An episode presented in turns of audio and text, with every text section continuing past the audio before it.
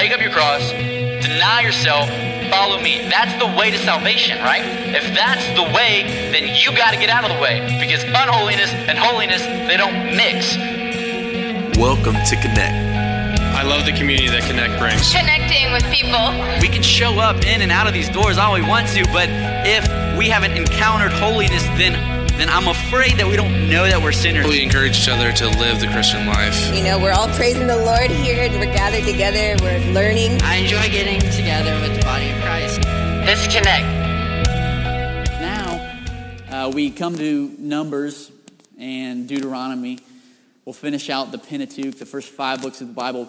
But what, what is uh, cool about Numbers is that you're dealing with that time period between Mount Sinai, where Moses got the Ten Commandments, right? You remember that? And, and now we're, we're heading out to the promised land. There's, there's a promise down the road, there's an, an inheritance coming. God has promised it. Remember Genesis 15? When God said to Abraham, I'll make your offspring like the number of stars and we were watching that happen. So at the beginning of Numbers, I mean, it's all about organizing all of these groups. Like God's plan's still going. He's taking all of this, taking his people that he's chosen from the beginning, and he's, he's putting them together. It's a census that takes place. This is where we get the English name for the book, Numbers, right? The Hebrew name is more appropriate. I think it literally means in the wilderness. But this book, Numbers, is about bringing those people together, bringing some order to it, and now moving forward. And so God's plan from Genesis 3:15 is on is still happening. It's happened through them. It's continuing, but now he's using this people. He's called this people his, and he's moving forward with this people. So if I had to say a, a major theme in the book of Numbers, let's be honest, most of us probably don't spend most of our time in Numbers or, you know, do morning devotion in the book of Numbers. But yeah, I don't. But if I had to give you a theme of Numbers, a, one theme would be whining and complaining. Really, that doesn't sound too theological or deep, but I think that the writer here, I mean, he goes out of his way to show the whining and rebelliousness of the people and then the faithfulness of God. And we've seen that all the way through. We've seen how God has been faithful despite the rebellion, which gives us much hope in our own lives. But but we see a people who whine and complain to no end, and we see a God who is faithful. The seed continues. But I want to talk about something else that I see in Numbers tonight. Because there's a rather tragic event that happens in Numbers. One that, you know, when I read, I, I think, that's, that's just harsh. That's not a good God, right? Let me ask you this. What is it, what is it in your life that holds you back from experiencing God? And, and this is like this is about Kenny's testimony. I mean, there's so much stuff that we put in our life. Some of it's good stuff, some of it's bad. What is it that we put in our life that hinders us from experiencing God? And, the, and re- recently, God's been working in my heart, teaching me these things like trusting God isn't about throwing your hands up and walking away. Trusting God, a lot of times, is means cutting off all of the other stuff that you thought you needed and just looking to Jesus, just looking to Christ. See, the problem is, guys, is we've all built these fortified cities in our own lives. All right, we've built these cities in our own lives of walls that uh, get higher and higher because we think that they're, they're things that we need. You know, we, we plan, we plan, we plan. We try to be as secure as we can in our own Garden of Eden that we're recreating, and, and therefore we're just, and then we tag God onto it and we say that we trust God. But that's not how God works. So tonight I want to talk about missing out on the blessing that God has for you and on the promises God has for you when you follow after the flesh. Not a really fun topic, but I think a lot of us kind of wander down the, you know, aimlessly through life, kind of feeding our flesh slowly. Like Kenny said, he finally fully let Jesus into his life. You know, a lot of us are, oh, I'm, I'm a Christian, But has he opened every single door in your life? Has he opened every single closet? Has he invaded everywhere, every crack, every cranny? That's the God of the Bible. He wants all of you. And when you give him all of you, you experience an unbelievable blessing. You experience exactly what you're after. you you experience what you think sin has to offer you. Sin promises things it never delivers, right? And we watch the pattern of these Israelites, and that's, that, that's all they show us. The Israelites, they just want to go back, man. They want to go back to their old roots. They want to go back to slavery, for goodness sake, because they're too scared to take that path to the blessing of God.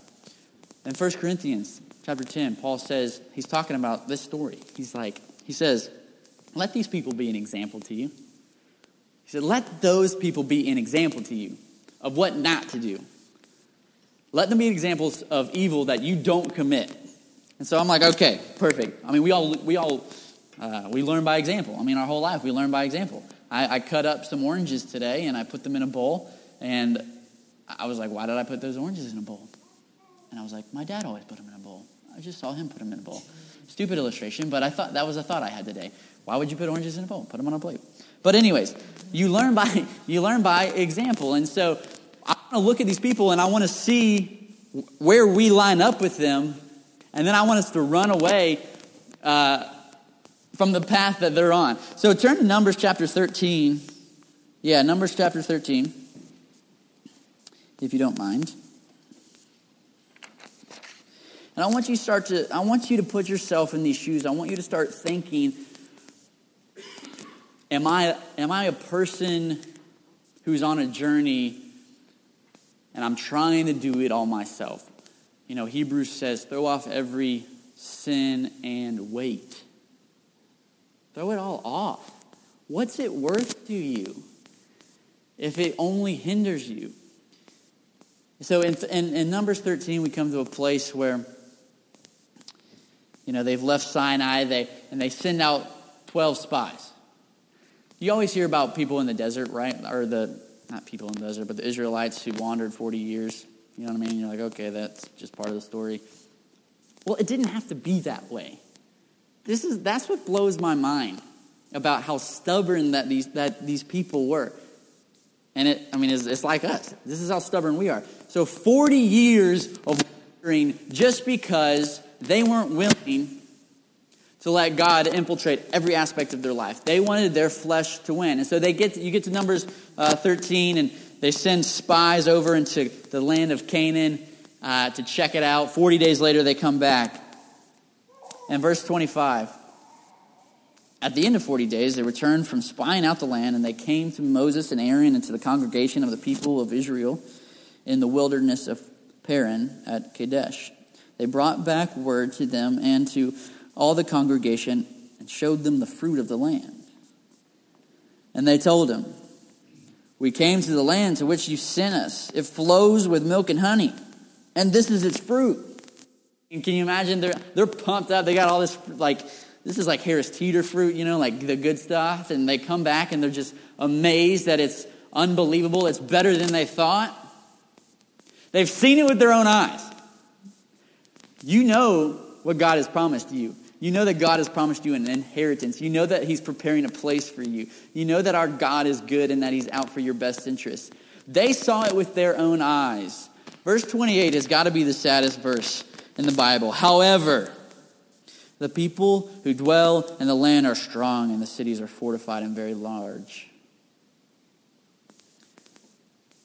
How many times, how many times do we do this?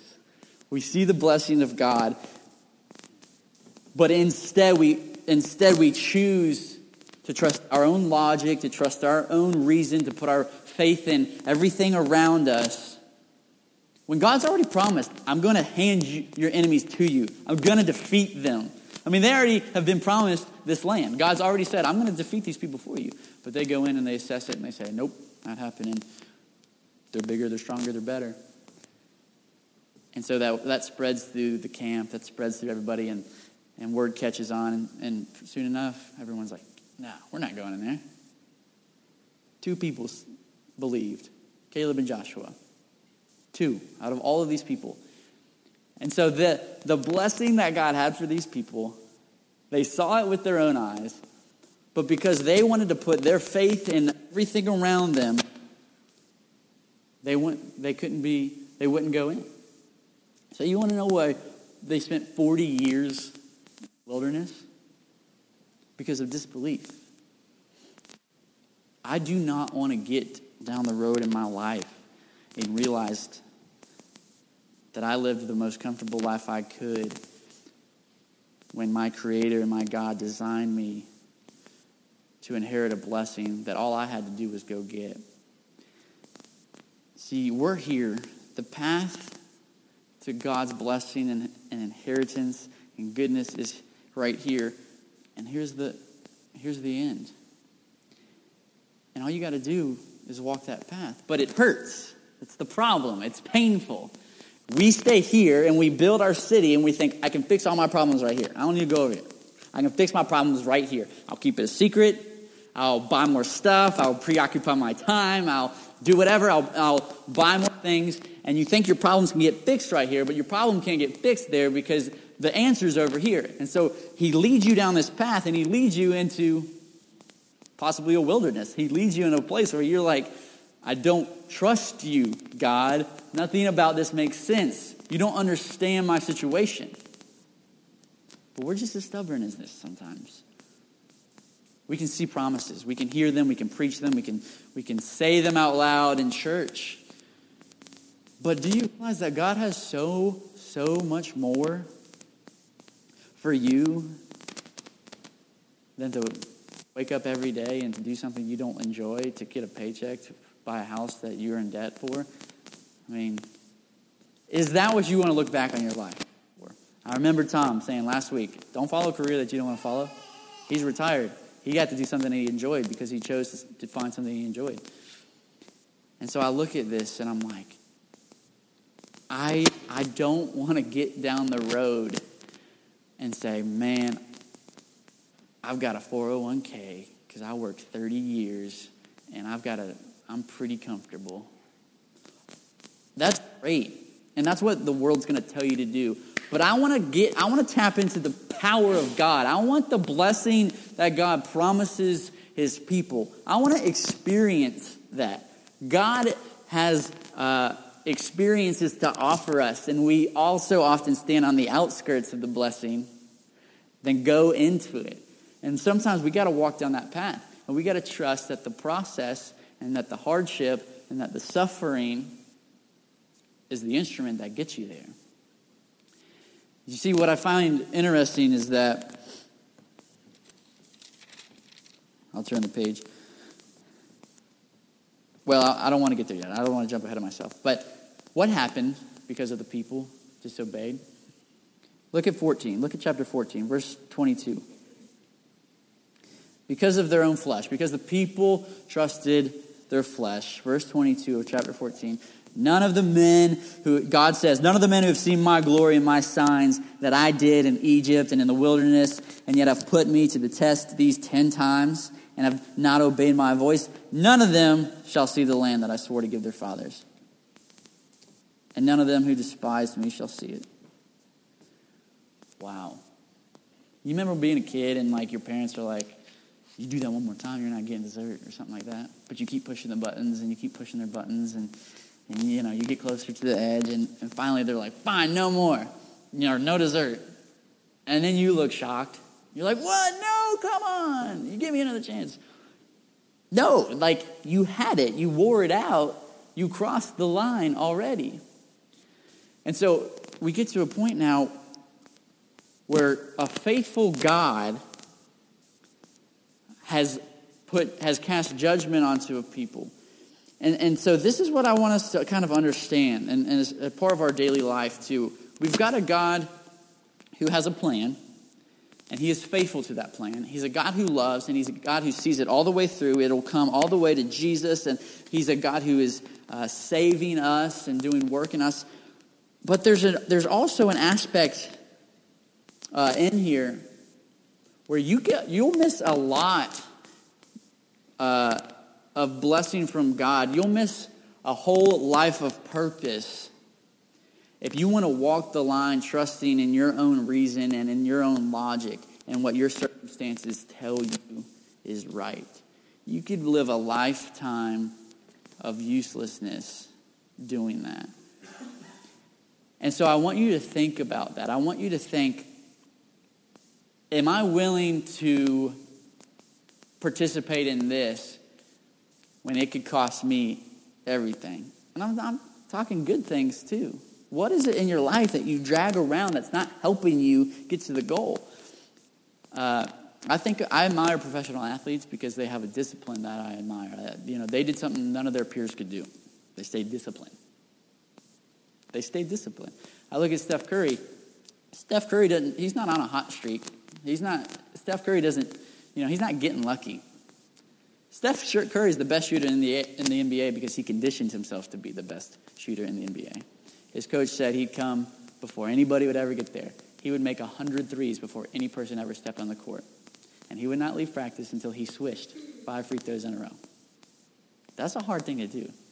Like if I make one, even if it's not swish, I'm like, I'm good. But he conditioned himself to be the best. So what he's doing on the court now, he's not getting lucky. That's what he prepared to do. He's not, she's not surprised by his uh, ability. That's what he trained to do. Because he, he, he threw off everything else.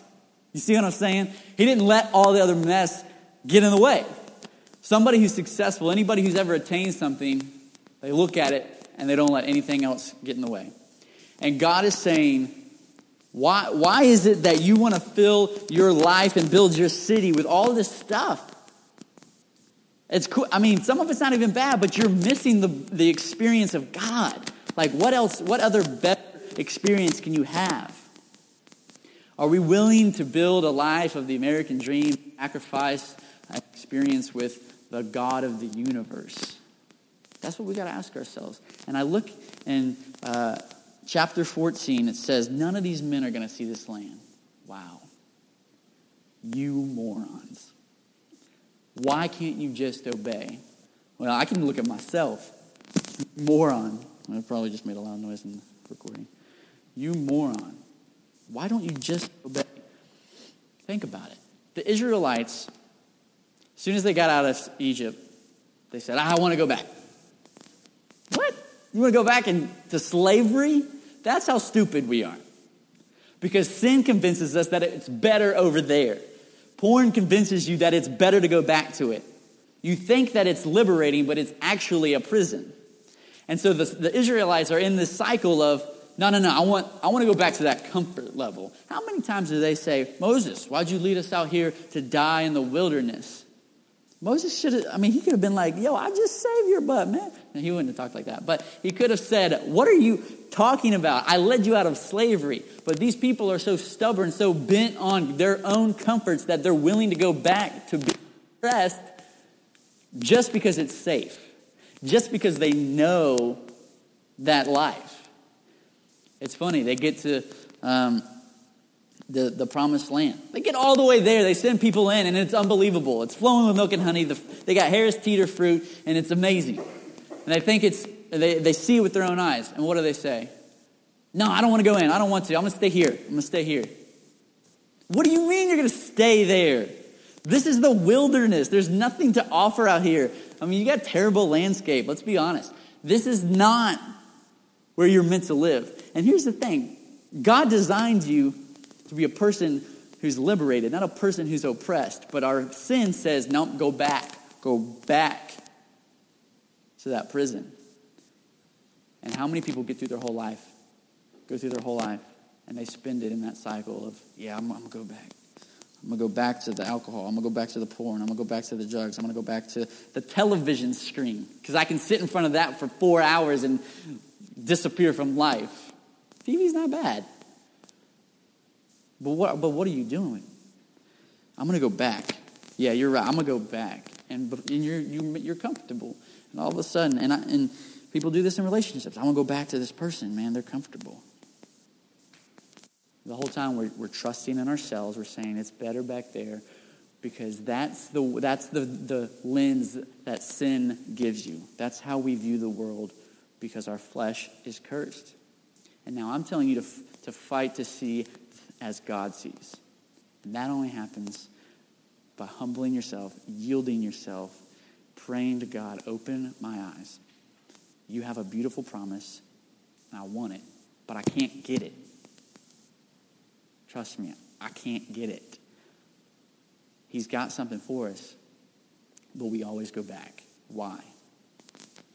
Because we're sinful and we're no different. So the people, I mean, so they get there. They decide, we're not going in. 38 years go by. That's a long time. And it says in at the end of the excuse me, it says in 1431, you know, you're not going in, but your little kids who you said would become prey to the animals, they'll go into the land that you rejected. Wait a minute, God, we didn't reject it. You just told us we couldn't go in. No, you rejected it because you, you didn't believe God was who he says he was, and you didn't trust the word of the, the Lord. You ever think about that? It seems like God cut him off, but he's saying, No, you rejected it. His blessing is there, and they're saying, No, not attainable, too unrealistic. And God's saying, You want to mock me? Like, okay. But his faithfulness is demonstrated in, his, in the children. The children go into the land. And we'll get there. And so God's never, he's not stopping the plan. The plan's continuing. But there is judgment involved. Their sin cost them everything. So I get to Numbers chapter 21 and turn there real quick. And I'm going to zoom through that. There's a picture here that I think is beautiful because I think uh, laced in Scripture, there are glimpses of the most beautiful story of all time. God intricately wove into boring books of the Bible like Numbers beautiful glimpses of where He's taking you. He's taking you there. And He says uh, in verse 4 of 21 From Mount Hor, they set out by the way of the Red Sea to go on the land of Edom, uh, and the people became, became impatient. Excuse me, on the way. Imagine that. Verse 5 the people spoke against God and against Moses. Why have you brought us out here in Egypt to die, or out of Egypt to die in the wilderness? For there's no food and no water, and we loathe this worthless food. So there is food, they just don't like it. Uh, and this is where things get crazy. Because this is like a Samuel L. Jackson movie or something. I mean, this is, is kind of weird. Verse 6 The Lord sent fiery serpents among the people, and they bit the people, so that many people of Israel died. That's zero to 100 real quick. You know what I'm saying? Verse 7. And the people came to Moses and said, We've sinned. We've done wrong. Just because the poisonous snakes came in, bit us. Now I know we've done wrong. We've spoken against the Lord and against you. Pray to the Lord that he'd take away the serpents from us. So Moses prayed to the people, and the Lord said to Moses, He said to Moses, Make a fiery serpent, set it on uh, a pole, so that everyone who's bitten, when they see it, they shall live. So Moses made a bronze serpent and set it on a pole, and a, uh, if a serpent had bitten anyone, they'd look at it and live. I love it in, in, in John chapter 3. Jesus says to Nicodemus, and he's talking to him, because Nicodemus is like, What do I do to be saved? Jesus is like, He talks about this. Just as Moses raised up, uh, or the Son of Man must be lifted up, just as the serpent in the wilderness was lifted up on the pole. He's talking about this. It's funny that the, the, the curse, the thing that killed them, became the thing that saved them. The curse became the blessing. And in Jesus' case, the blessed became the curse for you.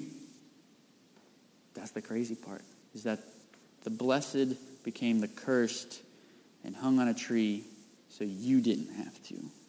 And so we're looking right here, just in the midst of this chaotic story, in the midst of what seems like a bad movie, God is saying, God's giving us a glimpse. Hey, it's coming. There's a Savior coming. There's something far more, uh, far better than this coming. There's one who can save the people. And he's showing you that. He sticks it in there. And so the people wander for 40 years uh, because they weren't willing to yield. Where are you at? What are you dragging around in your life that's not pushing you towards God? Please don't miss what God has for you because you think something else is worth having in your life, whether it's good or bad. For the Israelites, it cost them everything. The end of Deuteronomy closes with Moses dying, staring into the promised land. Never got to go in. You remember why? Yeah. He took things into his own hands. He trusted in himself. And he didn't go, he didn't, Moses didn't get to go in. I mean, that's like, you know, if there was like a cover photo on the Bible, it'd be like Moses and Jesus. Like, Moses is the man, but he didn't get to go in because he trusted in himself. And Paul says in 1 Corinthians, let those people be an example to you. Don't look at them and say, I don't want to do that. Jen looked at me my whole life and said, I don't want to be like that. so she was the good kid. She got good grades and she never got yelled at because she watched me be an idiot. Well, look at these people as an example. Think about your life. What am I dragging around? What am I not believing about God? Am I operating on my own strength? Am I looking around, assessing my life, putting pieces into place to where I've got my plan, I've got my security, to the point where God doesn't even fit in it. You just slap them on the outside and say that we're Christians. He's got to be in the middle of it. And then that's when all the other stuff breaks away. And that's where freedom is. That's where freedom is found. Go there. Walk the path. It hurts, but it's worth it. Thanks for listening to Connect. We hope your heart was blessed and encouraged by today's message. Connect is the college and young pros ministry of Bayleaf Baptist Church. For more information about Bayleaf or Connect, please look us up on the web at www.bayleaf.org. Thanks again, and God bless.